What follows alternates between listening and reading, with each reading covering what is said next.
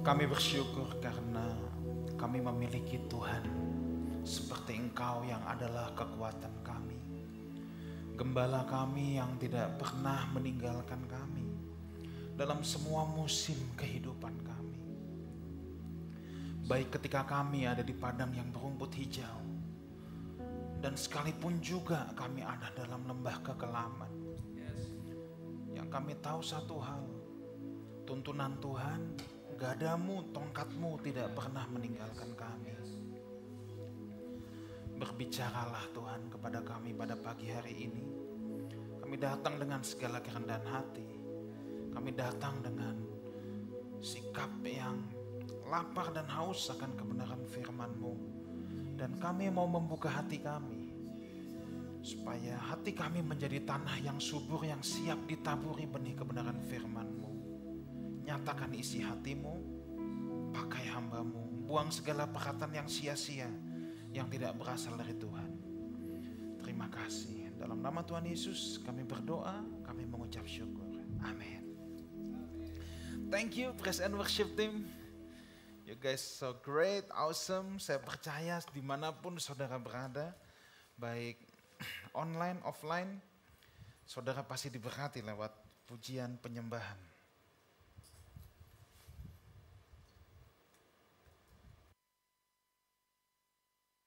Masih di bulan 12, di mana orang merayakan Natal, saudara ya, kita merayakan Natal.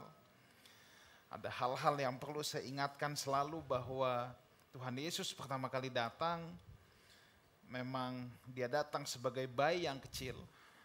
Itu Natal yang pertama, tapi nanti Natal yang kedua, Natal yang terakhir, dia pasti datang lagi, tapi dia sudah tidak lagi datang sebagai bayi yang kecil dia tidak akan datang sebagai bayi yang lemah, tapi dia akan datang sebagai raja di atas segala raja.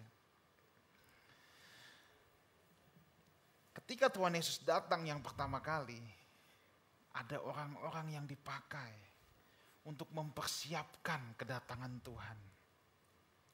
Dan menjelang kedatangan yang kedua kali, apalagi ketika dia datang sebagai bayi yang kecil, tidak banyak yang dipakai Tuhan untuk mempersiapkan kedatangannya. Hanya segelintir ada orang majus, para gembala, Maria Yusuf, Elizabeth, Zakaria, Yohanes Pembaptis. Tetapi kedatangannya yang kedua, dia datang sebagai raja di atas segala raja. Dia akan melibatkan banyak orang. Dan setiap saudara mau dipakai Tuhan, dengar baik ini, setiap kita mau dipakai Tuhan untuk membuka jalan, mempersiapkan jalan bagi dia. Pernah lihat rombongan presiden lewat? Itu udah dibuka jalannya dari jauh-jauh ya. Itu baru rombongan presiden. Kedatangan Tuhan Yesus yang kedua kali, ini luar biasa sekali. Dan inilah yang menjadi Natal yang ditunggu-tunggu, yang sejatinya akan ditunggu-tunggu oleh saudara dan saya. Bahkan waktu di kedatangan pertama dikatakan persiapkanlah jalan yang lurus bagi Tuhan. Nah, nubuatan itu sebenarnya ada di kitab Yesaya. Coba kita buka dulu sebentar. Yesaya 40 ayat 3 dan 4. Sampai 5 deh. Jadi pelayanan mempersiapkan jalan ini adalah mempersiapkan hati umat Tuhan supaya Yesus bisa lahir di hati manusia. Yesaya 40 ayat 3 dan 4. Saya akan mulai dari sini dulu. Ada suara yang berseru-seru, persiapkanlah di padang gurun jalan untuk Tuhan. Luruskanlah di padang belantara jalan raya bagi Allah kita. Setiap lembah harus ditutup dan setiap gunung dan bukit diratakan. Tanah yang berbukit-bukit harus menjadi tanah yang rata dan tanah yang berlekuk-lekuk menjadi dataran. Ini yang saya suka bilang sebagai pelayanan bulldozer. Mempersiapkan sebuah jalan yang rata buat Tuhan. Memang dalam hati kita itu sering kali ada banyak gunung, ada banyak lembah, ada banyak bukit-bukit. Tetapi sekarang harus diratakan dulu untuk supaya Yesus bisa lahir dalam hidup kita.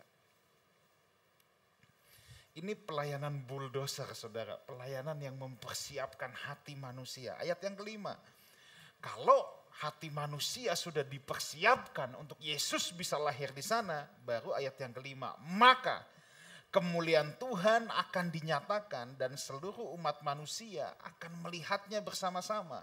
Tuhan sendiri telah mengatakannya. Nah saya mau ajak saudara bahwa ada sebuah pelayanan yang kita bersama harus lakukan untuk mempersiapkan jalan buat Tuhan ini.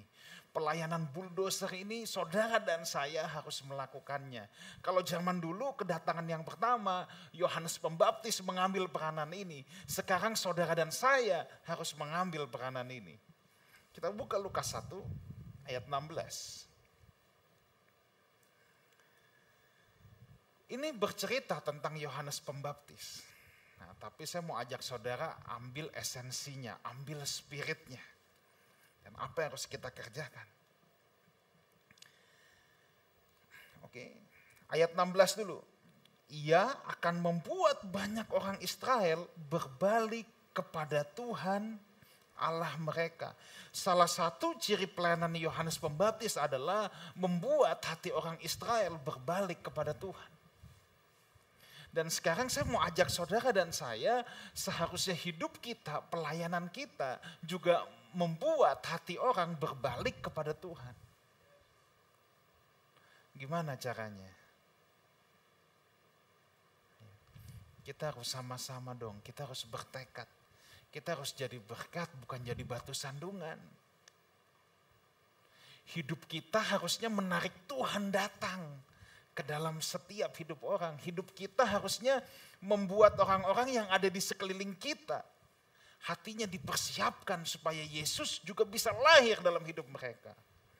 Tapi kalau Yesus nggak pernah lahir dalam hidup kita, bagaimana kita bisa mempersiapkan orang-orang supaya hatinya siap? Yesus juga lahir dalam hidup mereka.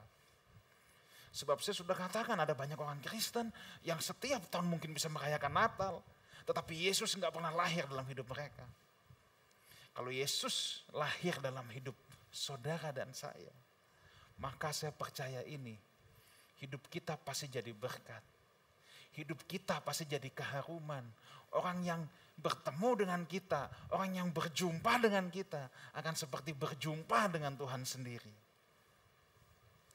Itulah yang Paulus katakan bahwa hidup kita itu Injil yang terbuka, yang dibaca oleh semua orang. Hidup kita seharusnya bisa menarik orang supaya hatinya berbalik kepada Tuhan.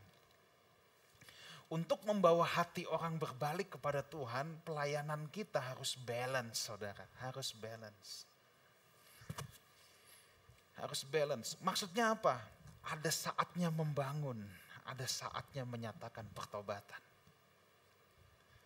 Kalau isinya cuman membangun, membangun, membangun, tapi tidak pernah menyatakan pertobatan, nanti jadinya kayak motivator doang. Tapi kalau isinya cuman teriakin dosa orang, menuding doang, menyatakan pertobatan doang, tapi nggak pernah membangun, nanti jadi menghakimi. Jadi cuman bikin orang merasa terintimidasi, hanya membuat orang merasa, aduh kok gini sih gitu. So we need to balance. Ada saatnya kita membangun hidup orang, ada saatnya juga kita menegur, menyatakan pertobatan. Dua hal ini harus hadir dalam hidup kita. Kita tahu kapan saatnya memberi semangat, kita tahu kapan saatnya memberi dorongan, tapi kita juga tahu kapan saatnya menyatakan kesalahan, menyatakan pertobatan. Ini hal yang gak bisa dipisahkan. Beberapa saat yang lalu saya udah bicara dua seri tentang kasih karunia. Saya nggak ulang lagi, nanti saudara bisa lihat di YouTube. Kasih karunia memang bicara penerimaan. That's build you up, itu membangun. Kebenaran, sorry, kebenaran menegur kita, meluruskan jalan kita. Dua hal ini harus ada, nggak bisa timpang So pelayanan yang akan membawa hati orang berbalik kepada Tuhan harus punya dua unsur ini. Kalau kita cuma jago memotivasi orang, tapi kita tidak pernah menyatakan pertobatan, dia juga nggak bisa balik sama Tuhan. Kalau kita cuma bisa menyatakan pertobatan doang, kalau kita cuma bisa menegur salahnya orang, tanpa bisa membangun, tanpa bisa kasih solusi, dia juga nggak bisa berbalik sama Tuhan. Dia cuma akan lihat, busetnya jadi Kristen kok begitu banget ya. So we need a balance. Ayat 17 kita teruskan. Nah ini penting. Dan ia akan berjalan mendahului Tuhan dalam roh dan kuasa Elia. Untuk membuat hati bapak-bapak berbalik kepada anak-anaknya. Dan hati orang-orang durhaka kepada pikiran. Orang-orang benar dan dengan demikian menyiapkan bagi Tuhan suatu umat yang layak baginya. 17 dan ia akan berjalan mendahului Tuhan dalam roh dan kuasa Elia untuk membuat hati bapak-bapak berbalik kepada anak-anaknya. Stop dulu sampai di sini. Ia akan berjalan dalam roh dan kuasa Elia. Saya percaya gini saudara, bahwa mempersiapkan kedatangan Tuhan akan dicari orang-orang yang akan melayani dengan roh dan kuasa Elia. Maksudnya apa? Maksudnya dua hal ini. Yang pertama, membuat hati bapak-bapak kembali kepada anak-anaknya. Ada sebuah calling up, ada sebuah panggilan untuk menjadi the family builder, untuk menjadi pembangun-pembangun keluarga. Kenapa pesan ini sangat penting? Saya dapat katakan bahwa pesan ini adalah salah satu panggilan awal sebagai pembuka di zaman perjanjian baru. Tapi tahukah saudara bahwa tulisan ini adalah kutipan dari perjanjian lama. Dan bukan secara kebetulan ayat ini ditulis sebagai ayat yang paling terakhir yang ada di perjanjian lama. Kita buka Maleaki 4 ayat 5 dan yang ke-6. This is the very last. Ini adalah ayat yang paling terakhir yang ada di perjanjian lama. Sebelum kalau saudara masih membawa Alkitab yang bentuknya buku, maka setelah ayat ini saudara akan ketemu satu halaman kosong baru Injil Matius. Nah halaman kosong itu periodenya kurang lebih 450 tahun. Yang disebut juga dengan masa intertestamental atau Tuhan berhenti bicara, Tuhan gak berfirman Gak ada hamba-hamba yang menulis. Shut up total, Tuhan diam total 450 tahun. Tetapi sebelum Tuhan menutup perjanjian lama, lihat. Sesungguhnya aku akan mengutus Nabi Elia kepadamu menjelang datangnya hari Tuhan yang besar dan dahsyat itu. Ayat 6. Ini persis apa yang ditulis oleh Lukas maka ia akan membuat hati bapak-bapak berbalik kepada anak-anaknya dan hati anak-anak kepada bapak-bapaknya supaya jangan aku datang memukul bumi hingga musta. Apakah saudara bisa melihat bahwa ada sesuatu yang urgent, sesuatu yang penting di sini bahwa ini adalah ayat terakhir dalam perjanjian lama sekaligus ucapan yang sama juga Tuhan lontarkan sebagai pembuka di perjanjian baru. Apakah saudara tidak merasakan ada sebuah urgensi? Ada suatu hal yang sangat penting di sini. Kalau pesan terakhir, biasanya pesan yang sangat penting. Ya kan? Kalau bapak ibu mau keluar kota, anak-anak mungkin udah mulai SMP, SMA, udah mulai dipercaya ditinggal sendiri Bapak Ibu ada karena suatu hal pekerjaan harus keluar kota. Hati si berat mau tinggalin anak-anak di rumah tapi gimana lagi harus. Biasanya pesannya apa? Pasti pesan yang penting-penting dong. Nyalain kompor jangan lupa dimatiin. Kan gitu kan ya. Pintu jangan lupa digembok. Pasti pesan yang penting-penting. Enggak mungkin bikin pesannya yang enggak penting. Ya. Atau kalau saudara sebagai orang tua, misalnya bayangkan ya, kalau dulu pendahulu kita, orang tua kita saat-saat terakhir mau meninggal, wah udah dikumpulin semua keluarga. pesan-pesan terakhir itu pasti pesan yang sangat penting. Enggak mungkin semua keluarga udah kumpul terus dia bilang, gue mau Coca-Cola dong. Enggak mungkin rasanya. Pasti pesan yang sangat-sangat penting. Ada sebuah urgensi di sana dan Tuhan sebelum menutup perjanjian lama, Tuhan bilang ini. Coba ditampilkan aja ayatnya, enggak perlu dimatikan. Oke. Aku akan mengutus orang yang akan berjalan dengan roh dan kuasa Elia untuk membuat hati bapak-bapak kembali kepada anak-anak dan hati anak-anak kembali kepada bapaknya. Adanya sebuah pemulihan dalam keluarga, adanya sebuah pemulihan hubungan orang tua dan anak, ada sebuah calling, ada sebuah panggilan untuk dibang untuk dipanggilnya pembangun-pembangun keluarga, the family builder Kenapa ini sangat penting? Oh ya, sebab kalau keluarga hancur, gereja hancur. Gereja hancur, masyarakat hancur. Kunci pemulihan itu keluarga. Kalau keluarga tidak dipulihkan, masyarakat tidak mungkin bisa dipulihkan. That's why family is very important. Kita Lifehouse Community, Lifehouse Family, saya sangat menekankan pentingnya keluarga Karena saya yakin bahwa salah satu pelayanan yang menggelar karpet merah kedatangan Tuhan adalah pelayanan pemulihan keluarga, membangun keluarga, membangun kembali hubungan orang tua dan anak, hubungan suami istri semuanya harus dipulihkan. Dengan cara itu kita menggelar karpet merah kedatangan Tuhan yang kedua kali. Kalau kedatangan Tuhan yang pertama Yohanes Pembaptis menggelar karpet merah. Maria Yusuf menggelar karpet merah untuk kedatangan Tuhan yang pertama. Sekarang kedatangan Tuhan yang kedua, saudara dan saya yang harus menggelar karpet merah itu. Kenapa pemulihan ini sangat penting? Kenapa hubungan orang tua dan anak ini sangat penting? Ya. Sebab keluarga yang tidak pulih menghasilkan anak-anak dalam pemberontakan juga. Keluarga yang tidak dipulihkan akan menghasilkan anak-anak, akan membesarkan anak-anak. Juga yang penuh dengan keras hati, penuh dengan akar pahit, penuh dengan kekecewaan. That's why saudara dan saya dipanggil untuk membapai generasi ini Selalu saya katakan, Pak, Bu, kalau kita di rumah, kita ini kayak kasih tontonan buat anak-anak kita. Film apa yang yang yang apa kita mau kasih lihat buat anak-anak kita. Selalu saya katakan begitu kan.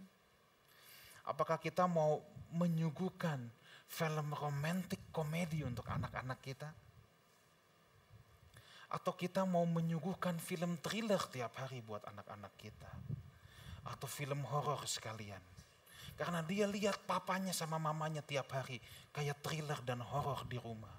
Dan itulah gambaran yang saudara sedang coba kasih buat anak-anak saudara. Dan bayangkan bagaimana dia bertumbuh ketika dia besar nanti. Yang setiap hari tontonan dia, ini nih tontonan live ya, bukannya tontonan Netflix, bukan tontonan live adalah thriller dan horor dari orang tuanya. That's why pemulihan keluarga sangat penting. Sebab ketika anak-anak hancur, ketika anak-anak dibesarkan dengan atmosfer-atmosfer yang tidak sesuai dengan atmosfer kerajaan, konsekuensinya berat saudara. ketiadaan ayah di sini akan membuat yang pertama seorang anak kehilangan identitas. Ya. Yang kedua, membuat seorang anak kehilangan fighting spirit dalam hidupnya. Mudah menyerah. Tidak tahan terhadap tantangan. Yang ketiga akan membuat seorang anak kehilangan tujuan. Mungkin saudara bilang sama saya, gimana pastor? Saya berasal dari keluarga yang broken home. it's okay. Makanya saudara harus kenal dengan Yesus, dia akan memulihkan. Dan kalau kita yang sebagai orang tua, kita yang ada di dalam gereja, kita yang ada di tengah-tengah komunitas, kita punya tugas bukan hanya membangun keluarga kita sendiri, tapi kita juga punya tugas untuk membapai generasi ini. Untuk membangun keluarga-keluarga yang ada di luar sana. Makanya dalam doa malam selalu saya bilang gini, Tuhan bangkitkan family builder dari komunitas ini yang pertama-tama dibangun jelas harus keluarga kita sendiri. Kalau keluarga kita sendiri berantakan, bagaimana kita bisa membangun? Bagaimana kita bisa menolong keluarga orang lain? Tapi kalau keluarga kita sendiri sudah kokoh, maka saya percaya Tuhan bisa kirimkan orang-orang di mana keluarganya sudah di ujung tanduk, tapi saudara bisa dipakai untuk melayani mereka, untuk ikut membangun kembali keluarga mereka. And it is a must. Saya percaya ini adalah pelayanan akhir zaman. Ini adalah pelayanan menjelang kedatangan Tuhan yang kedua. Ini adalah pelayanan menggelar karpet merah untuk kedatangan Tuhan. And it is a privilege. Jangan remehkan hal-hal ini. Jangan remehkan hal-hal kecil tentang hubungan saudara dengan anak. Percayalah. Kita nggak ada bahas uh, waktu cukup untuk bahas ini secara detail ya karena ini juga bukan tema utamanya. Tapi saudara bisa minta sama saya, saya bisa kasih saudara survei-survei. Kenapa Bronx New York menjadi kota yang paling berantakan? Rupanya di sana tempat di mana orang-orang yang dibesarkan tanpa ayah. Bahkan penelitian-penelitian itu sudah banyak dalam konseling pranikah. Saya selalu bilang, please usahakan ada waktu saudara makan malam bersama dengan anak-anak saudara. Anak-anak yang makan malam sama orang tuanya sama yang enggak itu beda. Ya kalau karena pekerjaan yang nggak bisa ditinggalkan, saya ngerti. Tapi kalau saudara bisa, please luangkan waktu itu. Tahukah saudara bahkan orang Yahudi mendidik anak-anaknya itu di atas meja makan saat mereka makan malam. Sebab itu tempat pendidikan paling efektif. Jadi kalau saudara punya waktu, tapi saudara memilih untuk tidak melakukan itu, itu sangat disayangkan. Jangan sampai kita sukses bangun bisnis, kita sukses bangun ini itu di luar, tapi kita nggak sukses membangun keluarga. Sedangkan itu adalah pelayanan mempersiapkan jalan buat Tuhan. Ayat yang ke-17, kita teruskan dulu. Lukas 1 ayat 17. Tadi setelah membuat hati bapak-bapak berbalik kepada anak-anaknya dan hati orang-orang durhaka kepada pikiran orang-orang benar. Nah, dan dengan demikian menyiapkan bagi Tuhan umat yang layak. Pelayanan roh dan kuasa Elia selain memulihkan keluarga juga ini. Memulihkan atau kalau saya pinjem bahasa Pastor Elia Makaraung, merenovasi pikiran dari pikiran orang durhaka ya dalam bahasa Yun, dalam bahasa Yunaninya apetes yang juga berarti pemberontakan, ketidaktaatan kepada pikiran orang benar, phronesis yang bisa berarti wisdom, understanding, holy love of the will of God. Ini adalah pelayanan perubahan mentalitas pelayanan perubahan pikiran dari mentalitas pecundang jadi mentalitas pemenang, dari mentalitas pemberontak jadi mentalitas ketaatan. Ini pelayanan perubahan pikiran. Pelayanan perubahan pikiran. Dan kita di challenge untuk melakukan ini saudara. Kita di challenge untuk bisa melakukan pem, apa perubahan pikiran, renovasi cara berpikir dari mentalitas budak jadi mentalitas raja. Mentalitas itu nggak bisa dibangun dalam sekejap, percayalah. Perubahan pemikiran tidak dapat dibangun dalam sekejap. Ini butuh konsistensi. Mentalitas yang berubah itu butuh atmosfer. Oke, saya ulang lagi. Mentalitas yang berubah itu butuh atmosfer atmosfer yang berubah itu pasti dari budaya. Budaya adalah kumpulan kebiasaan. Kebiasaan adalah kumpulan tindakan satuan.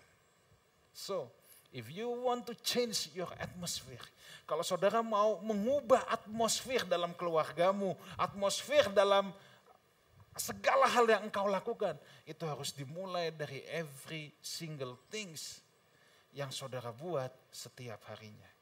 Itu nggak akan bisa mendadak. Kalau saudara mau punya keluarga yang penuh dengan kehangatan, saudara tidak bisa cuman kumpulkan anak-anak saudara bilang, mulai hari ini kita harus hangat. Nggak bisa, nggak bakal bisa begitu. Harus dimulai dari tindakan satuan. Dan perubahan dimulai dari diri kita sendiri dulu dong. Sampai ada atmosfer kehangatan dalam keluarga itu, baru mentalitas berubah sama dalam segala hal dalam hidup ini. Pelayanan roh dan kuasa Elia ini pelayanan yang mengubah mentalitas. Dari mentalitas budak menjadi mentalitas raja. Tahukah saudara bahwa saudara adalah raja-raja kecil dalam tanda petik. Itu ada di Wahyu pasal yang kelima. Nanti saudara baca sendiri aja. Saudara itu bukan budak, saudara itu dipersiapkan untuk memerintah bersama Tuhan. So miliki that kind of mentality. Saudara bukan pecundang, Alkitab berkata saudara lebih dari orang yang menang oleh dia. So jangan punya mentalitas pecundang. Miliki mentalitas pemenang. Dan itu harus dimulai dari setiap hari, kesadaran kita setiap hari ketika kita tahu siapa diri kita. Saya teruskan dulu, 2 Petrus 3 ayat 11 dan 12. Habis ini kita buka satu ayat lagi, lalu kita tutup. 2 Petrus 3 ayat 11 dan 12. Oke, jadi jika segala sesuatu ini akan hancur secara demikian, betapa suci dan salehnya kamu harus hidup. Yaitu kamu yang menantikan dan mempercepat kedatangan hari Allah. Pada hari itu langit akan binasa dalam api dan unsur-unsur dunia akan hancur karena nyalanya. Rupanya memang ada pelayanan yang menyediakan karpet merah untuk kedatangan kedatangan Tuhan. Bahkan Surat Petrus ini berkata, kamu yang menantikan, kamu yang udah siap menyambut datangnya sang raja itu. Dan yang pasti datang. Dan mempercepat kedatangan hari Tuhan. Orang yang orang yang benar-benar menantikan Tuhan bukan cuma jago di mulut, tapi terbukti dari perbuatannya. Makanya di ayat yang sebelumnya, jika segala sesuatu ini akan hancur secara demikian, betapa suci dan salehnya kamu harus hidup yaitu kamu yang menantikan. Orang yang serius menantikan Tuhan itu bukan yang cuma ngomong aku rindu Tuhan, aku menantikan kerajaannya. Enggak, pasti dibuktikan lewat hidupnya.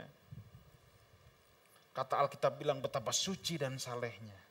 Kalau cuma ngomong aku rindu kerajaan Tuhan, siapa juga bisa ngomong. That's easy untuk ngomong seperti itu. Tetapi yang benar-benar merindukan itu bukan yang bacotnya paling gede. Yang benar-benar merindukan adalah yang membuktikan lewat betapa suci dan salehnya kamu harus hidup.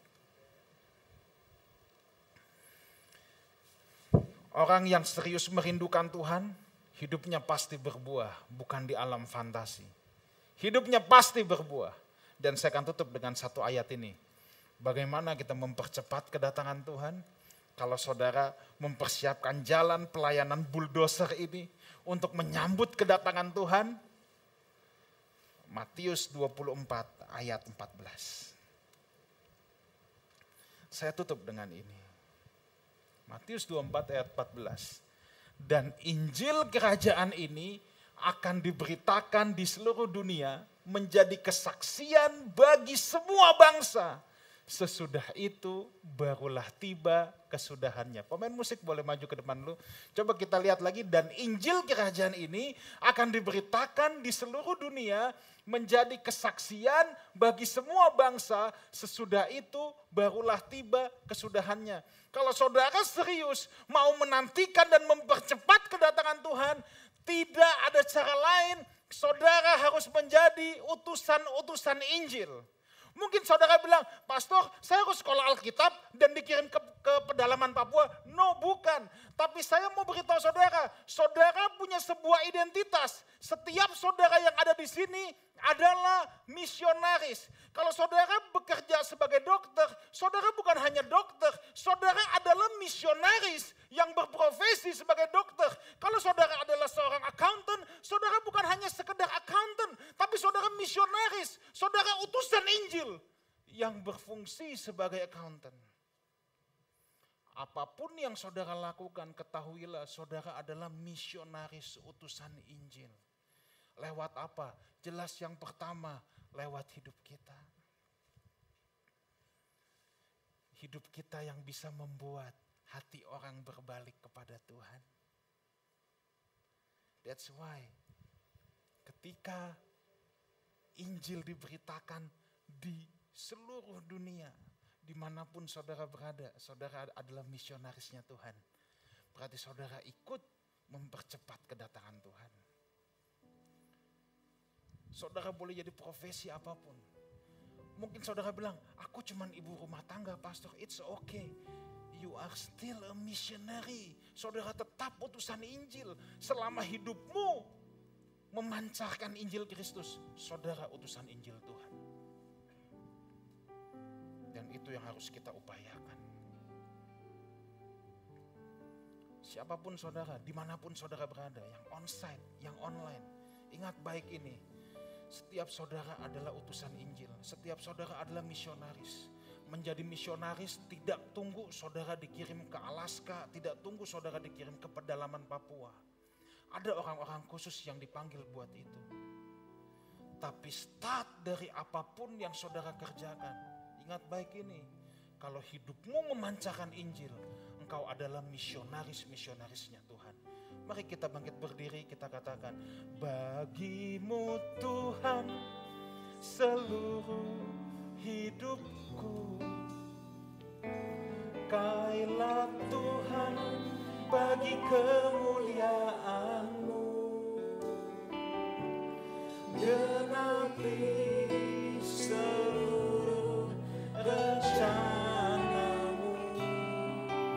sampai bumi bagimu Tuhan. Kalau saudara nggak keberatan, angkat dua-dua tanganmu tinggi ke atas. Bagimu Tuhan seluruh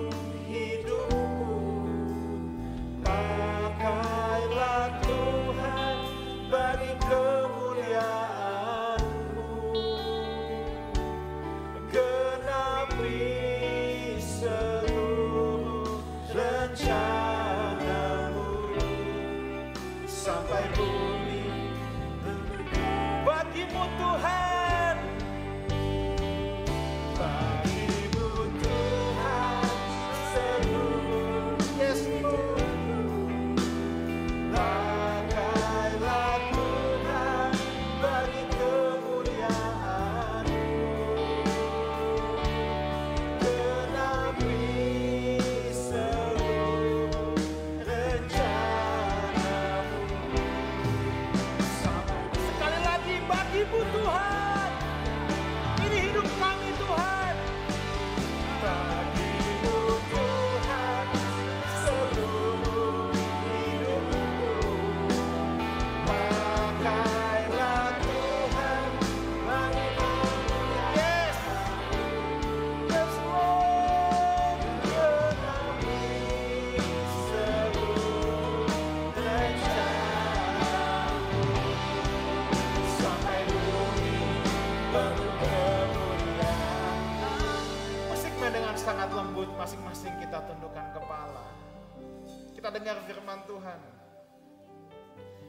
Dicari orang-orang yang mau ikut menggelar karpet merah kedatangan Tuhan. Dicari orang-orang yang mau mempersiapkan jalan bagi kedatangan Sang Raja. Dia raja di atas segala raja. Kedatangan Tuhan bukan pakai protokoler seperti pejabat dunia. Kedatangan Tuhan dipersiapkan oleh kita, oleh anak-anaknya yang akan berjalan dengan roh dan kuasa Elia yang akan menjadi the family builder, yang akan membangun keluarga-keluarga, yang memulihkan keluarga-keluarga yang remuk.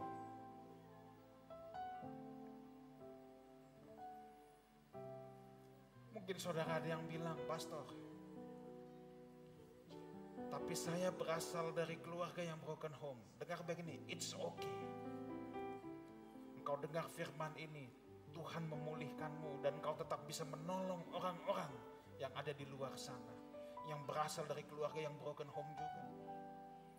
Kalau saudara bilang, Pastor, saya bersyukur saya dari keluarga yang baik, saya dari keluarga yang sudah terbangun baik. Oke, tugas saudara sekarang, bangunlah yang ada di luar sana. Jangan cukup puas, cukup nyaman dengan keadaan kita sendiri. Punya beban untuk yang ada di luar sana. Atau engkau bilang, Pastor saya sebagai orang tua, kalau mau jujur, saya nggak punya waktu buat anak-anak saya. Kalau mau jujur saya lebih suka senang sendiri, hobi-hobi sendiri semua.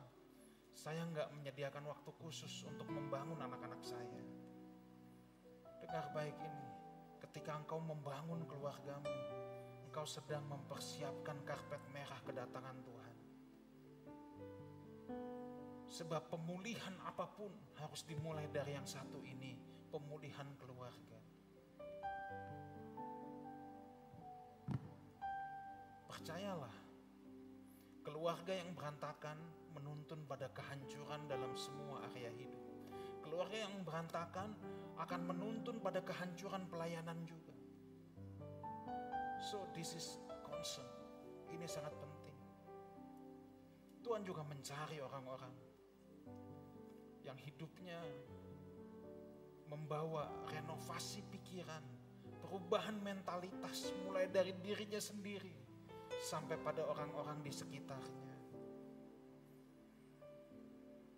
Mari jawab panggilan ini. Jawab panggilan Tuhan ini.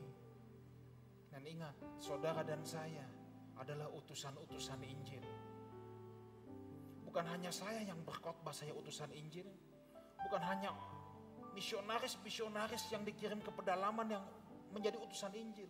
Tapi setiap saudara adalah utusan Injil. Setiap saudara adalah misionarisnya Tuhan. Kasih Tuhan.